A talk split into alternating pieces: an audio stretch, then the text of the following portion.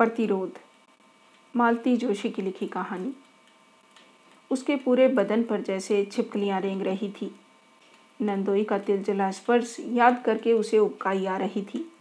उनकी लोलुप दृष्टि मानो अब तक उसका पीछा कर रही थी और वासना से शनि शब्द अब तक कानों में झंझना रहे थे।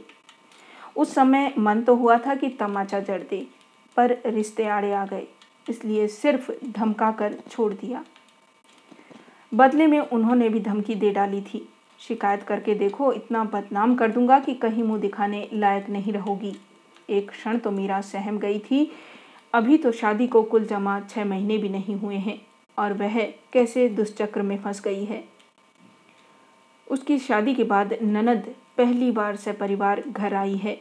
उन लोगों की खातिरदारी में कोई कसर नहीं छोड़ी। सुबह शाम पकवान बना रही है। ननद को पानी का गिलास तक नहीं उठाने देती। अपनी अलमारी उसने दीदी के नाम पर खुली छोड़ी है, जो चाहे निकाले और पहने। बड़ी मन्नतों से पाए उसके बच्चे पर पूरी माया ममता लुटा रही है।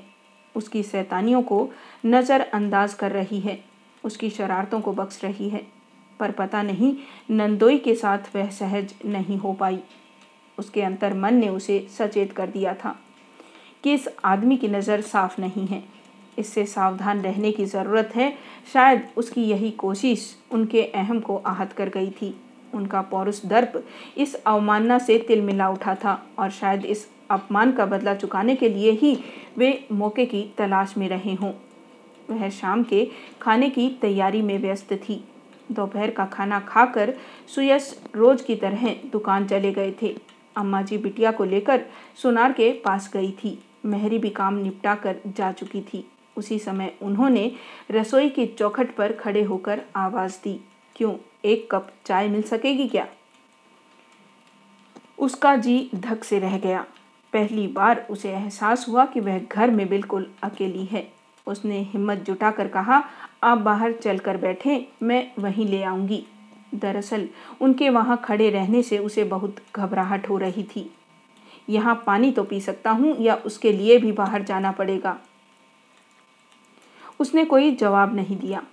चुपचाप एक गिलास भरा, ट्रे के एक सिरे पर उसे रखा और दूसरे सिरे से ट्रे पकड़कर उनके सामने कर दिया। मैं क्या अछूत हूँ जो इस तरह से पानी दे रही हो? वे गुर्राए फिर मीरा भी चुप रही और चाय की तैयारी में जुट गई। वह बात बढ़ाना नहीं चाहती थी जीजाजी भी उसका मंतव्य समझ गए और चुपचाप बाहर जाकर बैठ गए। उसने बड़ी राहत महसूस की। चाय बनाकर वह धीरे से बैठक के कमरे में रखाई उन्होंने अखबार से सिर उठाकर देखा, यह क्या, एक ही कप बनाकर लाई हो? तुम्हारा कप कहाँ है? जी, मैं शाम को चाय नहीं पीती। थोड़ा साथ तो दे सकती हो? चाय क्या कोई अकेले पीने की चीज़ है? जाओ, एक कप ले आओ, इसी से शेयर कर लेंगे।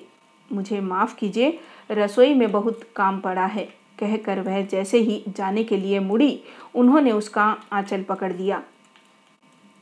जीजा जी आप होश में तो हैं? उसने किसी तरह अपना आंचल छुड़ाते हुए कहा। होश में कहा हूँ? मेरे होश तुमने छीन लिए हैं। जीजा जी आप घर के बड़े हैं, बड़ों की तरह व्यवहार कीजिए। बड़ा हूँ तो क्या हुआ? बूढ़ा तो नहीं हूँ। चाय का तो एक बहाना था। सोचता था, उसी बहाने मेरे पास पाँच मिनट बैठोगी, पर तुम तो जैसे मेरी छाया से भी दूर भाग रही हो। मेहमानों के साथ ऐसा व्यवहार किया जाता है। आप मेहमान हैं तो फिर मेहमानों की मर्यादा में रहिए। नहीं तो? नहीं तो क्या कर लोगी तुम? मुझे मजबूरन अम्मा जी से या इनसे शिकायत करनी पड़ेगी। और तुम्हारा वह मिट्टी का माधो मेरा क्या कर लेगा? मेरे सामने आँख उठाकर बात करने तक का तो उसमें ताब नहीं है। तुम शिकायत तो करके देखो, इतना बदनाम कर दूँगा कि कहीं मुँह दिखाने के लायक नहीं रहोगी। आखिर क्या बिगाड़ दोगी तुम मेरा? इसके बाद मीरा वहाँ खड़ी नहीं रही। रसोई का दरवाज़ा बंद करके सीधे ऊपर अपने कमरे में चली गई और अंदर से दरवाज़ा बंद कर लिया। उसका तन मन अब भी घृणा से जल रहा था। हृदय भय से धड़क रहा था। इस व्यक्ति की खोटी नीयत को उसने शादी के मंडप में ही भाप लिया था। गरीब घर की लड़की थी मीरा, पर रूप राजरानी सा पाया था। इसलिए सुयस की माँ ने उसे बेटे के लिए मांग लिया था। मीरा के माँ बाप को इस प्रस्ताव से ही धन्य हो गए थे। दो बेटियों का ब्याह करके वे एकदम खोखले हो गए थे। दो की चिंता और थी। ऐसे में यह प्रस्ताव तो वरदान ही था जैसे। बिना किसी दान दहेज के ऐसा घर वर जुटाने का तो वे सपना भी नहीं देख सकते थे। शादी के मंडप में ही जीजाजी को पहली बार देखा था। मज़ाक के नाम पर बड़ी भद्दी फप्तियाँ कस रहे थे और सब लोग हो हो करके हंस रहे थे। कभी कहते, भैया, यह तो लंगूर के हाथ में अंगूर आ गया, समझो। कभी कहते इसी को तो कहते हैं छछुंदर के सिर पर चमेली का तेल। दीदी से बोले, यह भी हमारी तरह मानव पुनों की शादी है। बस, भूमिकाएँ कुछ बदल गई हैं। दीदी बेचारी कट कर रह गई थी। घर आते आते ही अम्मा जी से बोले, अम्मा, यह काम आपने बहुत अच्छा किया। आपकी आने वाली नस्लें सुधर जाएँगी। मीरा ने देखा था कि जीजाजी की हर टिप्पणी पर सुयस का चेहरा बुझ जाता था। पहले तो उसे हैरानी हुई थी कि कोई भी इस व्यक्ति को कोई घुड़कता क्यों नहीं है? क्यों सब इसकी बेवजह हरकतें बर्दाश्त किए जा रहे हैं? बाद में पता चला कि ये इस घर के दामाद हैं। उनकी हर बात जायज़ है, तभी से इस व्यक्ति के मन में वित्रष्णा एक जुगुप्सा का भाव उपजा था। अब तो उसके साथ भय और क्रोध भी जुड़ गया था। उसके सामने जाने की इच्छा नहीं हो रही थी। करीब सात बजे माँ बेटी बाज़ार से लौटी। अपनी आँखों से उन्हें रिक्शे से उतरते देखने के बाद ही वह कमरे से बाहर आई। उन लोगों के आते ही जीजाजी बाहर चले गए। जाते हुए कहते गए कि खाने पर इंतज़ार मत करना। किसी दोस्त के साथ कार्यक्रम है। मीरा ने राहत की सांस ली। उसने फटाफट खाना बनाया, सास ननद को खिलाया और कमरे में आकर लेट रही। पति की प्रतीक्षा रोज ही करती थी। पर आज दरवाज़ा खुला रखने का साहस नहीं हुआ। उसे किताब पढ़ते पढ़ते कब आँख लग गई, पता ही नहीं चला। सुयश ने शायद दो चार बार दरवाज़ा खटखटाया होगा, क्योंकि जब उसने दरवाज़ा खोला तो उसका मूड काफ़ी उखड़ा हुआ था। किसके ख्यालों में खोई हुई थी कि मैं इतनी देर से दरवाज़ा पीटता रहा और तुम्हें सुनाई नहीं दिया? उन्होंने तल्ख स्वर में कहा, सॉरी पढ़ते पढ़ते पता नहीं कैसे आँख लग गई। आँख लगाने का शौक इन दिनों ज़्यादा चढ़ा हुआ है। ये क्या कह रहे हैं आप? सुयश ने कोई जवाब न दिया। गुस्सा चेहरे पर हावी रहा। जूते पहने पहने ही वह बिस्तर पर लेट गए आप फ्रेश होकर आइए, मैं खाना लगा रही हूँ। मैं खाना नहीं खाऊँगा। क्यों? बाहर खाकर आया हूँ। वह कहना चाह रही थी कि खाकर आए हैं तो क्या हुआ? मेरे साथ दो कोर खा लीजिए।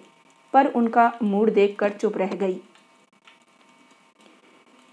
पलंग पर सामने बैठकर उसने बातें शुरू करने की गरज से शुरू ही किया था कि वह चीख कर बोले, लीव मी अलोन, मेरे सामने नौटंकी मत करो। मीरा स्तब्ध रह गई। इतना घुन्ना आदमी, इतनी कड़वी कठोर बात कैसे कह गया? मीरा जानती है कि सुयस हमेशा हीन ग्रंथि से ग्रस्त रहे हैं।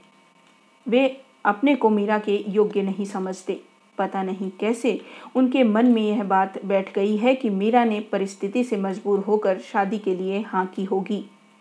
यह एहसास उन्हें बेचारा सा बना देता है।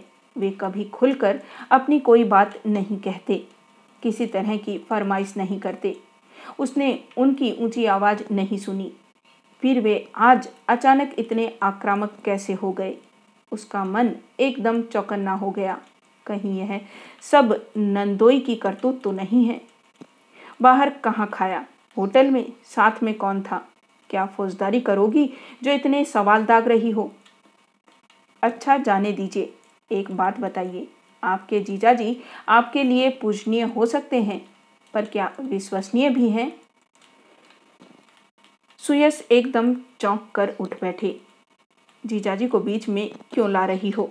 आप उन्हीं के साथ गए थे ना? सुयस चुप रह गए। उनका मौन ही स्वीकृति था।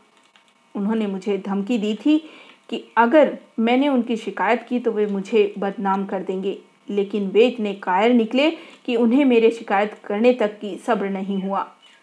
उन्होंने पहल करने में ही अपनी कुशलता समझी। मैं अभी आई। कहाँ जा रही हो? उस आदमी को उसकी औकात तो दिखा दूँ। वैसे यह काम आपको करना चाहिए था। लेकिन जब आपको अपनी कुंठाएँ सहलाने से ही फुर्सत नहीं है तो अपनी लड़ाई मुझे अपने आप ही लड़नी होगी।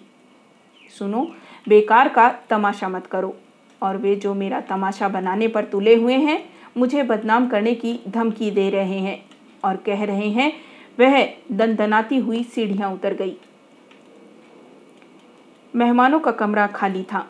अम्मा जी के कमरे में बैठक जमी हुई थी। अम्मा अपने बड़े से पलंग पर बैठकर छालियाँ कतर रही थी।